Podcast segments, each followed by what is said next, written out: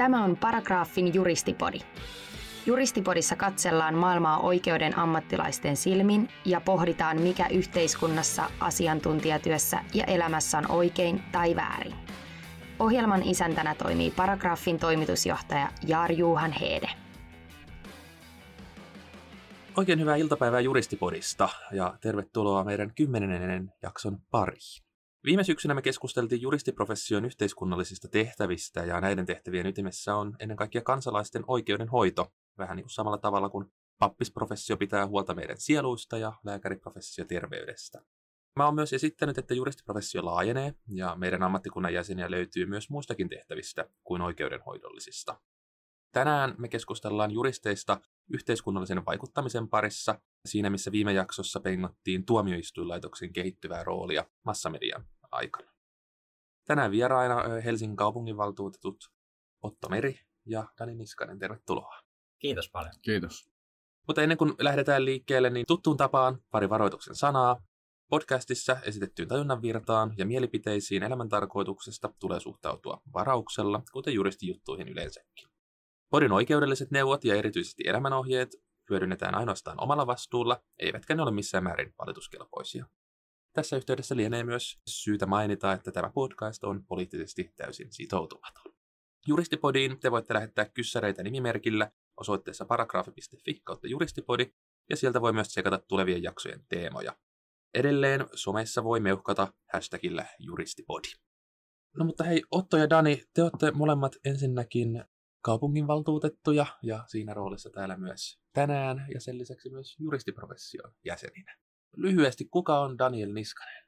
Dani Niskanen ensinnäkin pitää korjata, että usein sekoitetaan tuo nimi, mutta on ihan oikeasti pelkkä Dani. Ja tuota, mä oon siis tuolla töissä kokoomuksen eduskuntaryhmässä lainsäädäntösihteerinä ollut marraskuun alusta alkaen. Ja, ja tosiaan sitten vapaa-ajalla tai sivutoimisesti sitten kaupungin valtuustossa vaikuta Helsingissä kokoomuksen valtuustoryhmässä ja, ja tuota, opiskelen vielä, opinnot on vielä kesken oikeiksen puolella, eli oikeusnotaari olen ja hyvin pian valmistun myös oikeustieteen maisteriksi ja myös teologia opiskelen Helsingin yliopistolla. Siinä on vähän enemmän vielä, vielä tekemistä. Ja tuota, siinä varmaan perusasiat meikäläistä. No, mitä muuta sä teet kuin juridiikkaa ja politiikkaa, kun on mitään harrastuksia? No, tämä on yleinen ongelma ehkä tuota, politiikkaa harrastaville, että vapaa-ajallakin sitä helposti tulee politiikkaan liittyviä juttuja. Uusi harrastus, jonka mä aloitin, oli tuota, tubettaminen. Että mä aloin tekemään YouTubeen tällaisia videoita poliittisista aiheista sellaisella ymmärrettävällä tavalla. Ja tuota, sitten mä harrastan urheilua, käyn salilla ja sählyä harrastan ja vähän muitakin lajeja aina kun ehtii. Millä nimimerkillä sut löytää tubesta? Dani Niskanen, eli ihan omalla nimellä löytyy se. Yllättävä käänne. Joo, tosi yllättävä veto. No hei Otto, mistä puusta sut on tehty? Mä oon 30-vuotias oikeustieteen maisteri, teen väitöskirjaa töiden ohella. Olen tällä hetkellä suorittamassa tuomioistuinharjoittelua Helsingin käräjäoikeudessa, että on siellä oikeudenhoidon palveluksessa nyt ensi kesään asti. Sitten tosiaan on Danin tavoin kaupunginvaltuutettuna ollut vuodesta 2017 ja, ja kaupunginvaltuuston lisäksi niin kaupunginhallituksessa on varajäsenenä ja tämmöisen kulttuuri- ja vapaa-aikalautakunnan jäsenenä ja sitten on muutama muu pienempi luottamustehtävä niiden ohella, että sekä niin kuin lakimies että tämmöinen kuntapoliitikko. Sä oot myös metsästyksen intohimoinen harrastaja, jos on ihan väärin ymmärtänyt. Joo, kyllä, että se mitä nyt juridiikalta ja politiikalta tehtiin, niin tykkään käydä metsällä erityisesti syksyisin. Ja sitten sen lisäksi niin golfailen ja, ja tämmöiset vanhat Suomi-elokuvat on intohimoja. Komissaario Palmut on, on klassikko, jota tulee katsottua yhä uudestaan ja uudestaan. Mistähän mä löytäisin intohimon vanhoihin Suomi-elokuviin? Mun täytyy niin häpeäkseni sanoa, että mä en ole varmaan katsonut yhtäkään suomalaista elokuvaa alusta loppuun viimeisen vuosikymmenen aikana. Se on hyvä kysymys. Sitten tuli ehkä vähän verenperintönä, että isä, oli, isä tykkää niistä ja lapsen tuli paljon katsottua. Ja silloin oli vähän pakkopullaa, kun mieluummin katso piirrettyjä muumeja ja muita, mutta näin vanhemmiten niin on, on kytykästynyt niistä. Erityisesti elokuvista, joissa kuvataan niin kuin vanhaa Helsinkiä tai jossa näkyy vanha Helsinki, että se historiaharrastus ja rakkaus tulee sitä kautta. Tykkään elokuvista, jos näkyy sitä vanhaa Helsinki. Millaisia asioita olet viime aikoina havainnut juristiprofessiossa? Mikä on mielenkiintoista juuri nyt? No ei, nyt ehkä niin töiden puolesta, niin, niin täytyy kyllä sanoa se, että mikä nyt on yllättänyt, kun on ollut reilu puoli vuotta käräjäoikeudessa, niin kyky sovitella, kyky löytää sovinnollinen ratkaisu on yllättänyt, mutta että kuinka paljon se korostuu tuolla niin oikeudenhoidon puolella. Siis siihen nähden, että opinnoissa taas ei ollut halaistua sanaa sovittelusta, ei mitään kurssia tai muuta. Että mä uskon, että niin tulevaisuudessa meillä sekä kun tämä vaihtoehtoinen riidanratkaisu yleistyy, meillä on esimerkkejä maailmalta, että yritykset tarjoaa niin omia riidanratkaisukeinoja, että enää se ei ole se, että tuomioistuin ratkaisee riidat, vaan niitä voidaan ratkaista missä tahansa muuallakin, ja, ja niin kuin esimerkkejä on ollut mediassakin tästä niin kuin sovittelun tärkeydestä ja, ja sitä, että kuinka isoja riitoja voidaan ratkaista tosi lyhyessä ajassa, niin mä uskon, että niin kuin nyt itsellä akuuteempana mielessä ja on niin kuin havainnut tänne, että että hyvä juristi on sellainen, joka kykenee myös niin kuin sovittelemaan asioita, eikä aina perustelemaan pykälillä, että kuka nyt on oikeassa ja kuka väärässä.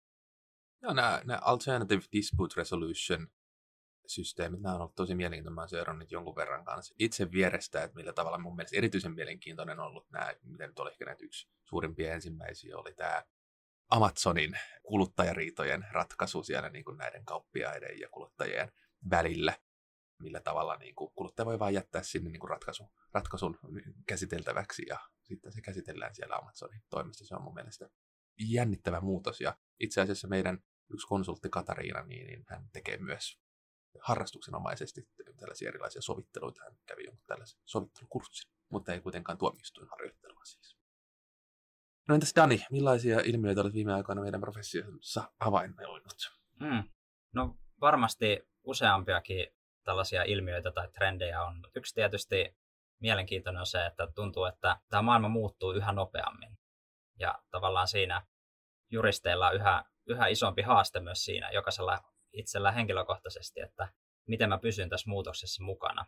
Se ei riitä, että sä oot opiskellut oikeuksessa sen viisi vuotta ja perusasiat, kun sääntelyä tulee uutta niin nopeasti ja niin kansallisesti kuin EU-tasolta. Ja siinä mukana pysyminen, se on iso haaste. Ja Toinen mielenkiintoinen on tietysti tämä, joka tota, vasta varmasti alkanut tämä automatisoituminen ja uusien teknologioiden tulo siihen, minkä mä näen isona mahdollisuutena myös siihen, että juristit voi juristeina yhä enemmän keskittyä oikeasti sellaisiin mielenkiintoisiin asioihin ja sellaisiin asioihin, missä ihmiset on hyviä ja, ja tota, ehkä sellaiset rutiiniomaiset työt menee sitten enemmän koneiden hoidettavaksi.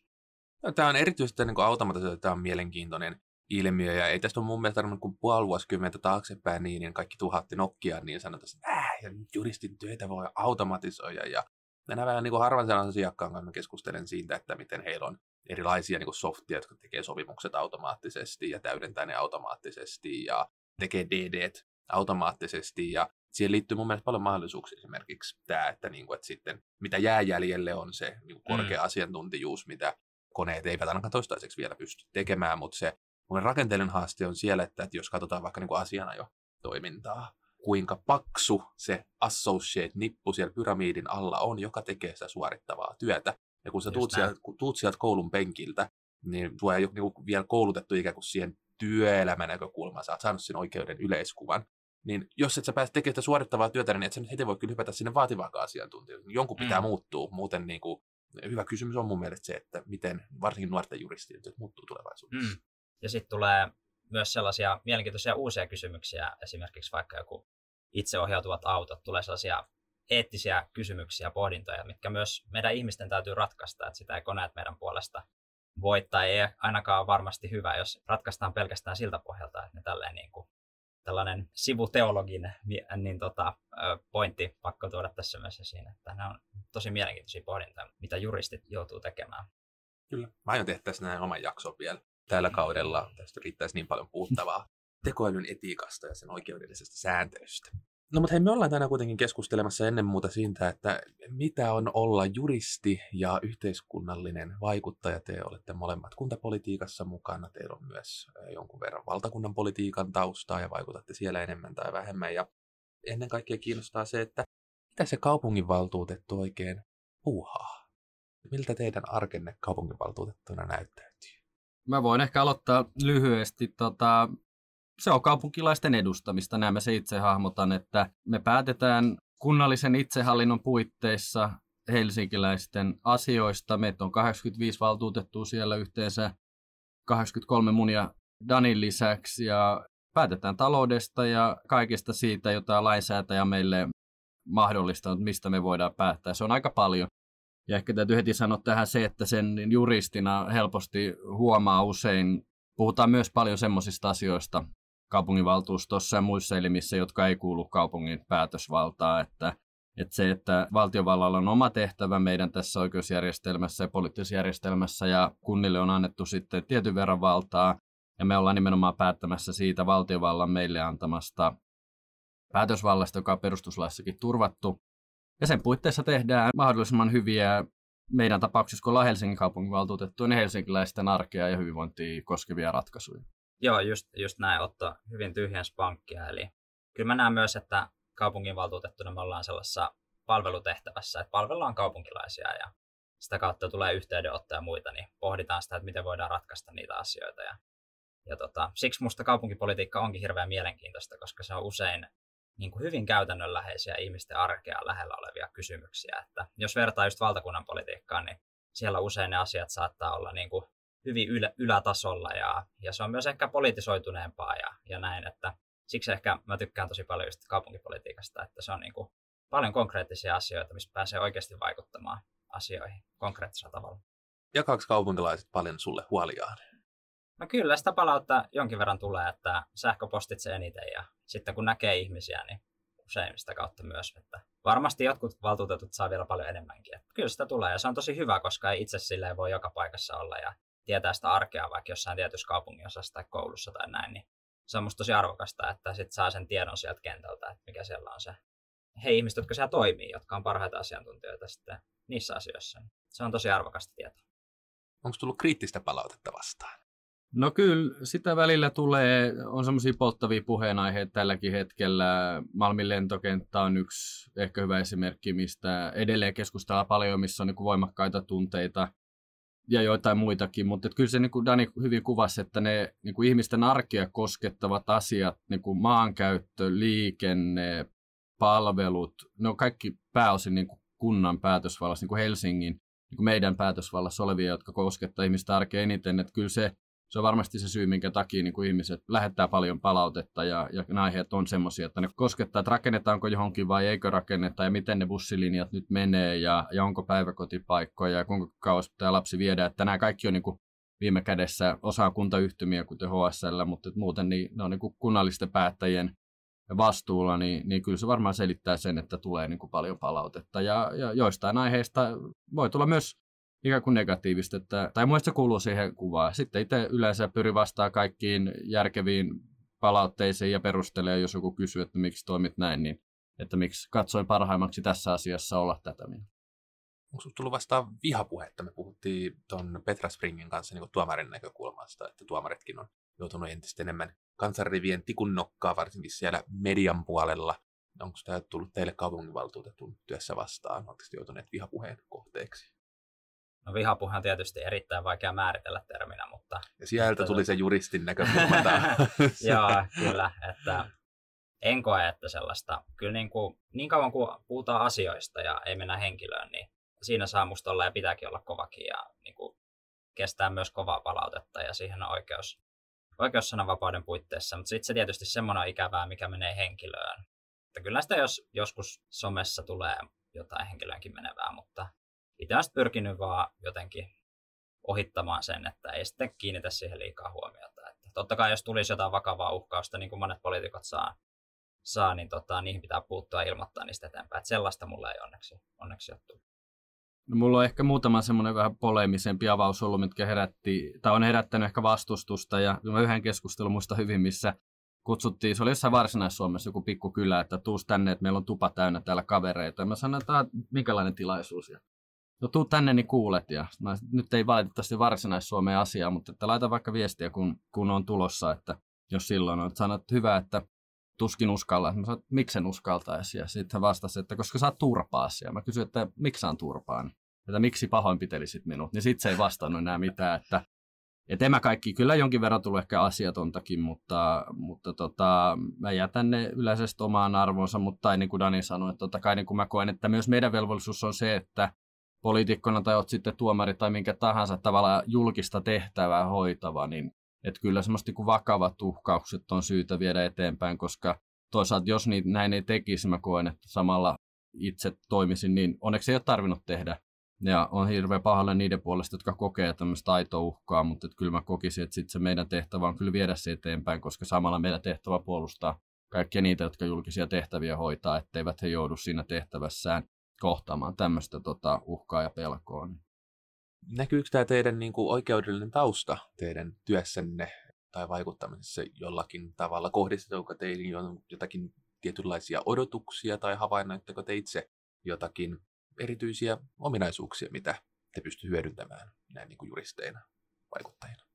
Kyllä mä koen, että juristitaustasta on politiikassa paljon hyötyä. Jotenkin se sellainen yleissivistys yhteiskunnasta, lainsäädännöstä, joka ohjaa toimintaa, vaikuttaa, niin se on niin kuin olemassa. Ja sitten ihan sellaiset niin kuin taidot, joita ei välttämättä ekan tulisi ajatelleeksi, mutta se, että niin kuin argumentaatiotaito vaikka, niin kyllähän se oikeus antaa hyvän, hyvän pohjan sellaiselle perust, miten sä perustelet asiasi järkiperäisesti ja faktapohjaisesti. Ja, ja sitten myös se, kun vaikka kaupunginvaltuustossa saattaa olla sitä esityslistat hyvin pitkiä ja, ja tota, liitteitä on kymmeniä ellei satoja sivuja, niin se, että pystyy niin kuin isosta tietomäärästä nopeasti sisäistämään asioita ja, ja ottaa kiinni siitä, että tämä on nyt se, löytää sen tavallaan asian pihvin, niin siihen myös kyllä juristi, juristitausta auttaa, auttaa paljon.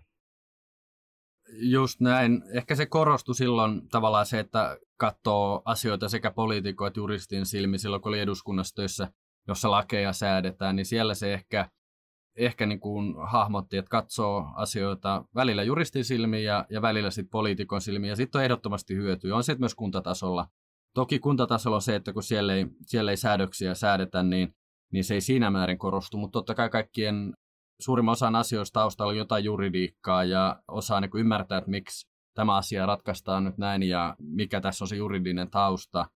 Ja kyllä se on varmasti se, että, että ymmärtää, että ja että miten ikään kuin asiaa järkevintä toteuttaa. Ja totta kai kun olisi itsehallinnon puitteissa, niin Helsinkikin pystyy tekemään erilaisia ratkaisuja ja, ja miettimään ja toisaalta sitten, että mistä se valta tulee ja missä ne rajat kulkee. Että kyllä mä sanoisin, että siitä on ehdottomasti hyöty. Joskus se toisaalta ehkä haittaa niin, että takertuu johonkin pikkujuridisiin kysymyksiin, jotka voi toki sitten joskus osoittautua ihan aiheelliseksi ja sitten, sitten on selvitettykin, että viimeksi taisi olla viime valtuustossa oli tämmöistä valtioperintöä koskeva päätösvallan siirto hallintosäännön muutto, niin kyllä sitten siinä oli muutama semmoinen perintökaareen liittyvä kysymys, jota sitten kansliapäällikön kanssa jäätiin pohtimaan. Että kyllä se on ilman muuta vahvuus. Joskus sen ei vaan pidä, että juristitausta liikaa antaa rajoittaa sitä omaa niin kuin ajatusta, että tuntuu, että joskus semmoinen pilvenmaalailu on ihan hyvä, mutta se on, saattaa olla juristeille hankalaa, kun ymmärtää ne lainsäädännön rajat. No, te olette yhteiskunnallisena vaikuttajina niin kuin ikään kuin oikeusvaltion ytimessä. Ja tuota, tähän on ollut erityisesti oikeusvaltiokehitys niin Lakimiesliiton agendalla viime vuosina. Oletteko te niin kuin tässä teidän asemassanne havainnoineet niin kuin jotakin trendejä, muutoksia hyvään tai parempaan, mitä tulee oikeusvaltioon ja sen kehittymiseen? Toi on valtava iso kysymys, että mistä sitä lähtisi purkamaan. Että kyllä niin kuin tiettyjä huolestuttavia trendejä on, on musta ilmassa. Ensinnäkin kansainvälisesti. Kansainvälisesti meillä on ihan täällä Euroopassakin maita, missä on lähetty tällaisia perinteisiä instituutioita kyseenalaistamaan vallan kolmijakoopista luopumaan. Tällaista on tosi huolestuttavia kehityksiä. Ja Suomessakin meillä on niin kuin tiettyjä puheenvuoroja ja sellaisia asenteita, ehkä, ehkä enemmän kuin aikaisemmin, jossa jossa sitä luottamusta perinteisiin instituutioihin, jotka kuitenkin on tämän yhteiskunnan ja oikeusvaltion perusta, niin jossain määrin mahdollisesti horjuttaa. Ja ihan tällaisia käytännön asioita, niin kuin pitkittyneet prosessien käsittelyajat ja korkeat kustannukset, on ihan sellaisia tavallaan lähellä ihmistä olevia aitoja ongelmia, jotka heikentää sit oikeusturvaa tämmöisenä kysymyksinä.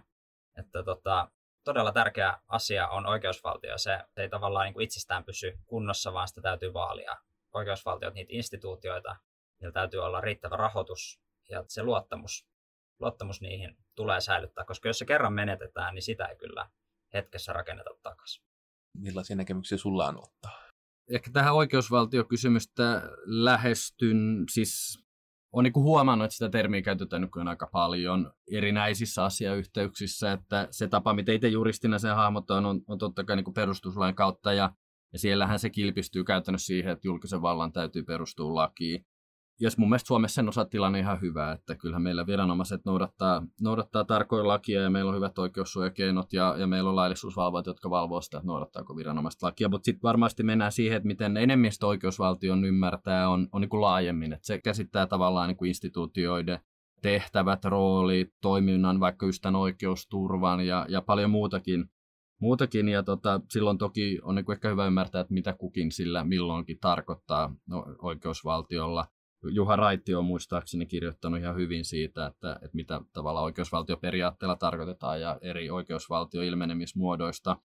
Suomessa mun mielestä tilanne on, on suhteellisen hyvä tähän oikeusturvaan liittyviä kysymyksiä nousee aina esille ja, ja kyllä meidän niin kuin jatkuvasti pidettävää huolta siitä oikeudenhuollosta, että se niin kuin toimii ja siinä ei muodostu mitään semmoisia esteitä tai että sitä koetaan niin kuin ongelmalliseksi, mutta sitten taas niin kuin kansainvälisellä tasolla niin kyllä siinä nimenomaan niin oikeusvaltio on ymmärretty näin, että meillä on niin kuin instituutioiden riippumattomuus, tuomioistuinlaitoksen riippumattomuus, vallan kolmijako omat roolit siinä. Ja kyllä mä koen, että se on niin kuin vapaan kansalaisdemokratian kannalta siis taas tärkeä huolehtia siitä, ja niin kuin kyllä suomalaistenkin etu on, että meidän lähivaltioissa toteutuisi mahdollisimman hyvin se. Ja ja on se niin kuin vaikka kansainvälisen kaupan näkökulmasta keskeistä, että me voidaan luottaa siihen, että jos suomalaiset yritykset lähtee tekemään ulkomaankauppaa, niin että siellä heillä on myös niin kuin oikeudet ja, ja tota, että järjestelmät toimii. Tämä, tämä on valtavan iso kysymys ja kyllä mä koen, että juristeina meidän tehtävä on niin kuin ennen kaikkea niin kuin puolustaa tätä vallan kolmijako niitä, niitä rooleja, perustuslain säännöksiä, mutta sitten totta kai tulee tämä niinku oikeusturvasta huolehtiminen ja muut kysymykset siihen. Tämä on valtavan tärkeä ja, ja iso aihe, tämä niinku oikeusvaltion tulevaisuus. Ja, ja se on aina hyvä vaan kulloinkin määritellä, että mistä nyt puhutaan. Niin, Suomessa varmasti niin asiat on sillä tavalla hyvällä tolalla, niin kuin Dani viittasi sen luottamukseen, että niin keskeiset viranomaiset poliisi, tuomioistuinlaitos nauttii suurta luottamusta mm. edelleen niin kansalaisten syvissä riveissä. Ja tämä luottamus on ensiarvoisen tärkeä niin oikeusvaltion ylläpitämiseksi, mutta samaan aikaan niin siihen ei kannata tuudittautua, kuten esitette, että kansainvälisesti kuohuu ja samanlainen kuohunta voi myös tulla tänne meille päin ja silloin niin kuin proaktiivinen oikeusvaltion vaaliminen niin, niin on meidän kaikkien intressissä, mutta lienee erityisesti meidän juristien tehtävä. Ähm, Oletteko te havainnoinut oikeusvaltion tästä kolmijaosta tätä niin kuin oikeuden käyttöä ja lain soveltamisen tasolla? Oletteko havainnut niin politisoitumista siellä? No sen verran ehkä niin kuin mediaa seuraamalla on tullut huomattu ehkä semmoinen yleinen asennemuutos, että ihmiset on tullut yhä valveutuneemmaksi omista oikeuksistaan ja tuntuu, että politiikassakin usein niin ensimmäinen reaktio on joillakin se, että mun oikeuksia on nyt rikottu ja että voiko tästä teen nyt rikosilmoituksen tai, tai tutkintapyynnön. Ja tällaista kehitystä mä oon niin ollut jossain määrin ehkä ollut havaitsevana. Ja, tota, ja nythän on totta kai kirjoiteltukin paljon ja, ja että eduskunnassa ja kansanedustajat ja muut on tullut tota, rikosprosesseja käynnistynyt ja näin. Et siinä määrin tuntuu, että tämä politiikan oikeudellistuminen on tullut kuvaan ja, ja nyt sitä käytetään jopa jonkinlaisena politiikan välineenä näitä tutkintapyyntöjä ja tätä. Saa nähdä, miten tämä tulee niin kuin kehittyä, mutta tämä on ollut ehkä semmoinen oma niin kuin havainto nyt media seuraamalla ja yleistä poliittista keskustelua. Joo, itse kanssa, kun tuota eduskunnassa on töissä päivittäin, niin, niin se on yksi syy, miksi mä tykkään mun työstä niin paljon, on just, että se on hirveän mielenkiintoista, miten tavallaan toimitaan siellä hyvin usein siellä politiikan ja juridiikan rajapinnassa ja välillä nämä menee sekaisinkin. Ja nimenomaan, että sekä oikeus politisoituu, mutta politiikka myös oikeudellistuu. Että kyllä tällaiset monet niin kuin politiikassakin kärkiaiheena olevat asiat, vaikka viime syksynä oli alholia ja tänä vuonna tulee olemaan sote-uudistusta, niin kyllähän näissäkin molemmissa esimerkkeissä niin on kyse molemmista hyvin pitkälti. On kyse juridiikasta, mutta on kyse myös politiikasta.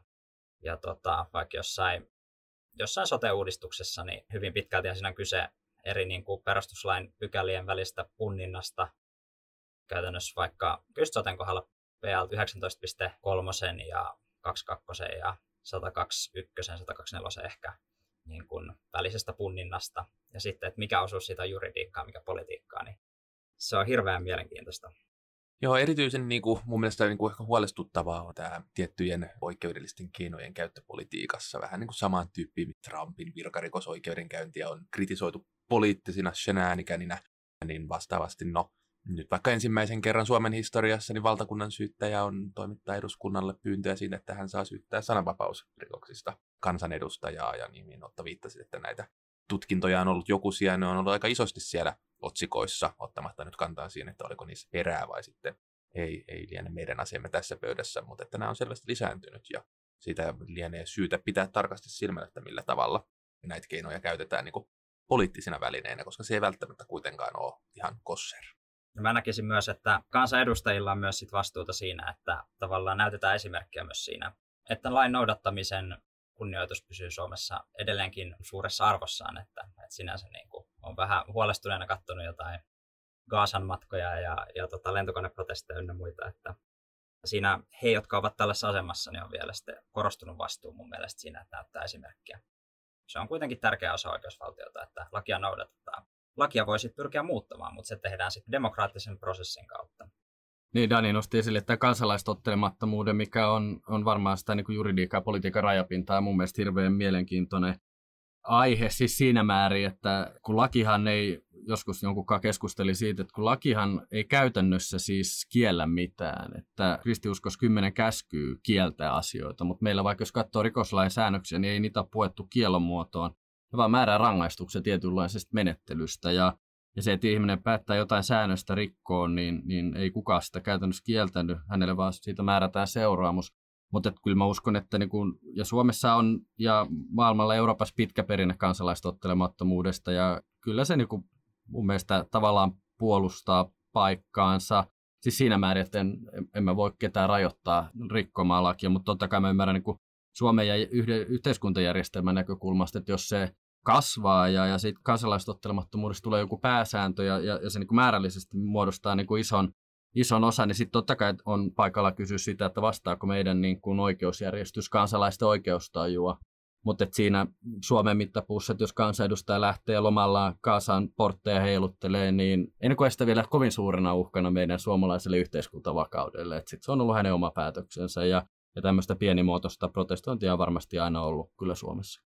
Niin, äh, oikeus on valinnut, entistä enemmän politiikkaan ja politiikka on myös valinnut sosiaaliseen mediaan. Silloin puolisen vuosikymmentä sitten niin, niin sosiaalisessa mediassa oli korkeintaan vaalimainoksia ja jotakin hyvin rakennettuja artikkeleita ja blogipostauksia, kannanottoja ja nyt on tubevideoita ja Instagram-postauksia ja Snapchatteja ja taitaa eräät poliittiset puolueet olla TikTokissakin, tulla siellä mun näyttöön vasta, se on mun TikTok on ihan mieletön suosi, en tiedä käytättekö. En ole vielä tutustunut. Mutta huomasin, että politiikka on tullut myös sinne.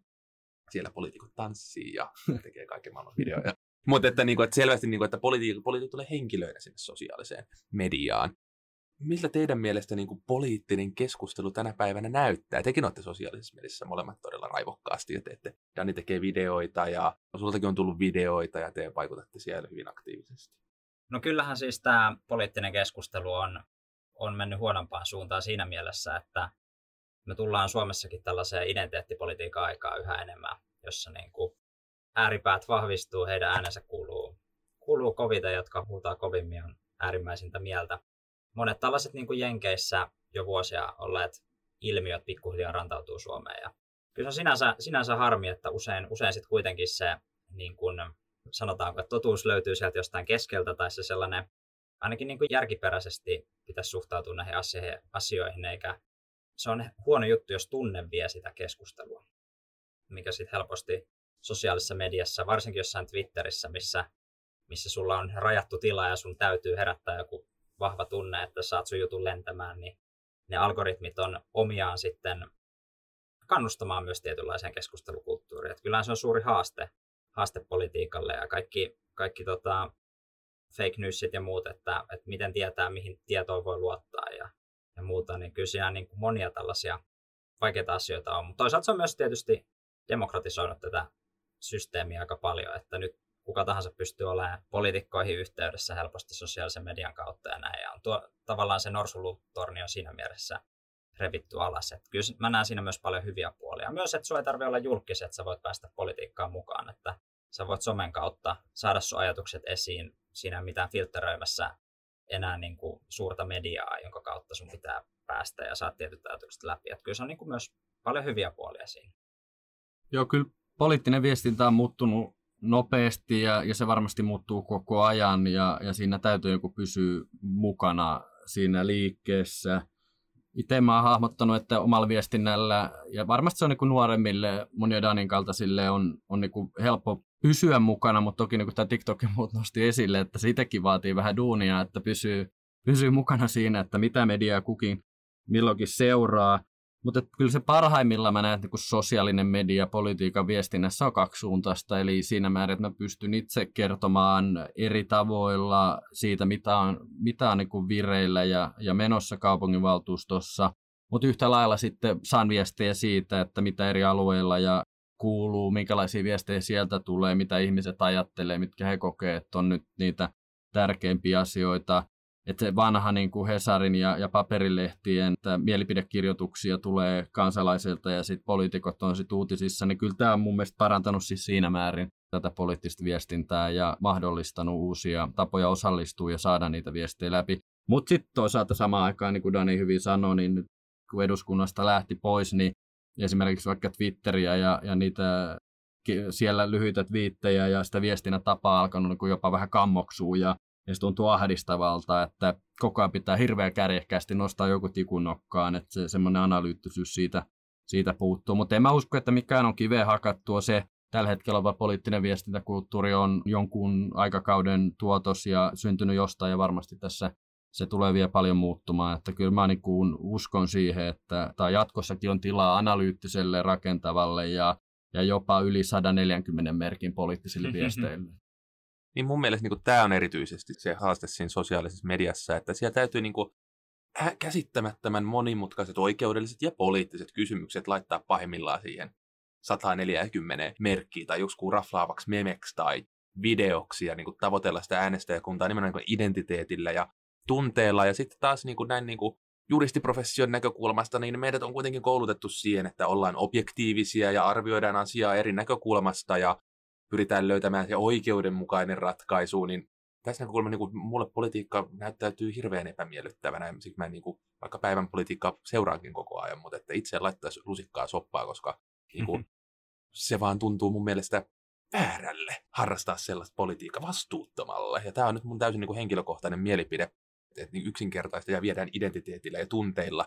Ja sitten tullaan tähän, että joo, kyllä mä olen niin samaa mieltä siitä, että demokratia tulee lähemmäs ja, ja antaa mahdollisuuden osallistua keskusteluun, mutta sitten ehkä täytyy kysyä, että onko kansalaisilla valmiudet siihen, jos ollaan tunteiden vietävissä ja politiikan ei kuitenkaan, siitä mä oon sun kanssa samaa mieltä, politiikan ei pitäisi välttämättä olla niitä tunteita, jos halutaan johtaa suvereenia valtiota johonkin suuntaan tässä muutenkin sekamelskaisessa maailmassa. Vai mitä te olette mieltä?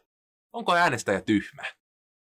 Ei, äänestäjät ei varmasti ole tyhmiä, että me valtuutetut voidaan joskus olla tyhmiä, mutta toi, Mun mielestä on tärkeää niin erottaa se, että lyhyt napakka viestintä ei saa kuitenkaan taas sellaista kuvaa, että se päätöksenteko olisi samanlaista. Että kyllä mun mielestä niin lyhyille ytimekkäille viesteille, vaikka tunteillekin on niin sijaa, mutta että sitten on hyvä jotenkin ehkä pyrkiä tuomaan se esille, että kyllä ainakin itse sitten harkitsen päätöksiä ja, ja niin kuin, että, että se on sitten erilaista se, kun perehdytään asialistoihin ja, ja esityslistoihin ja luetaan selvityksiä liitteitä ja ja sitten tehdä punnittuja tuota, päätöksiä. Et ehkä parhaimmillaan ne lyhyet viestit voi tuoda jonkun sitten sen asian äärelle ja, ja sitä kautta hänelle ehkä valkenee tai selviää ne, se ne monitahoiset punninnat, joita aika usein, usein joutuu sitten tekemään ja johonkin päätökseen sitten politiikassa päätymään. Et se on, nyt kun tuomioistuinlaitoksessa on töissä, niin huomannut, että molemmissa vähän niin se ratkaisu pakko, että no toki valtuustossa voi tyhjää äänestää, jos ei tiedä, että onko jaa vai ei, että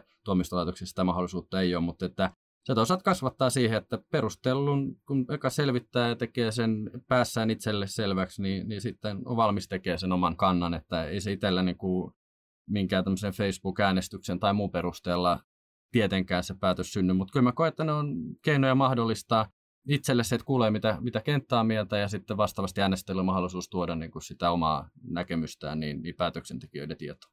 Kyllä mäkin koen, että silloin kun mä menin aikaisemmin eduskuntaan töihin kansanedustajan avustajaksi, niin mä opin silloin jotenkin, tulin siitä juristimaailmasta ja siitä, että kirjoitetaan mahdollisimman vaikean kuulosesti oikein tahallaan, että saadaan se kuulostamaan niin kuin oikein asiantuntevalta ja, ja siitä päästään sitten siihen aivan toiseen ääripään, että yritetään niin kuin viestiä mahdollisimman yksinkertaisesti ja selkeästi joku vaikea asia. Ja siinä ei ole sinänsä mun mielestä mitään pahaa, josta just ei tee epärehellisesti, vaan ihan vaan niin kuin viestinnän keino, että kuinka viestiä joku asia mahdollisimman hyvin. Ja se voi, vähän niin kuin Otto sanokin, niin olla myös palvelus demokratialle ihmisille, että se ei aina tarkoita sitä, kun jonkun asian sanoo yksinkertaisesti, että siinä olisi älyllisesti epärehellinen.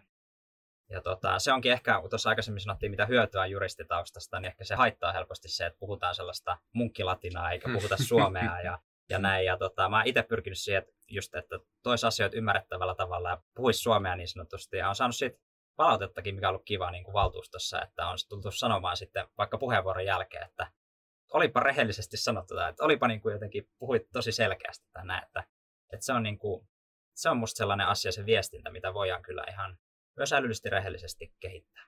Joo, kyllä mä taipuisin olemaan tässä kuitenkin siis siinä, siinä, siinä mielessä samaa mieltä, että kyllähän sä nyt voit sun kannan tiivistää ytimekkääksi, raflaavaksi viestiksi, jos se on vaan harkittu.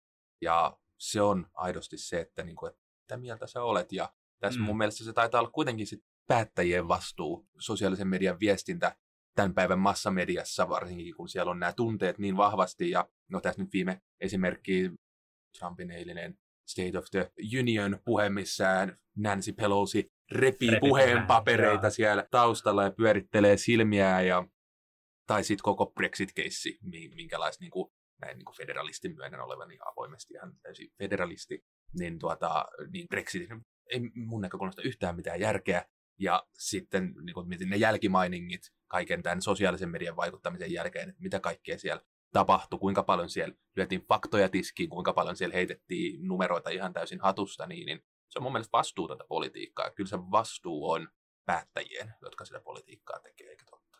On, ja kyllä ehkä vielä siihen viestintään, niin, niin jotenkin nyt kun tuolla tuomioistuinlaitoksessa on, niin niin kyllä meilläkin aina ratkaisuissa on tuomiolauselma, mikä on yleensä aika lyhyt, ja sitten on pitkät perustelut sille, että ehkä mä hahmotan vaikka Twitterin viestintävälineistä, että se on se tuomiolauselmien paikka, ja sitten perustelut löytyy jostain muualta. Että, tota, että asiat on tiivistettävissä ja pitääkin voida tiivistää, mutta että sitten, sitten tota, halutessaan niitä perusteluja voi sitten. Näin. Sellaisissa vesissä kävimme tänään. Kiitos Dani ja Otto, kun tulitte vieraaksi kertomaan meille vähän mitä juristit tekevät tuolla yhteiskunnallisen vaikuttamisen kentällä. Ja kiitos myös erinomaisista näkökulmista vaikuttamiseen sosiaalisessa mediassa. Seuraavassa jaksossa me palataan nyt taas viimein työelämän pariin ja keskustellaan siis siitä, millainen asiantuntija juristin kannattaa olla 2020-luvulla. Ja seuraavassa jaksossa mun vieraana on asianajotoimisto Pyöden HR-manager Maija Fastos. Oikein mukavaa viikkoa kaikille kuulijoille. Stay tuned.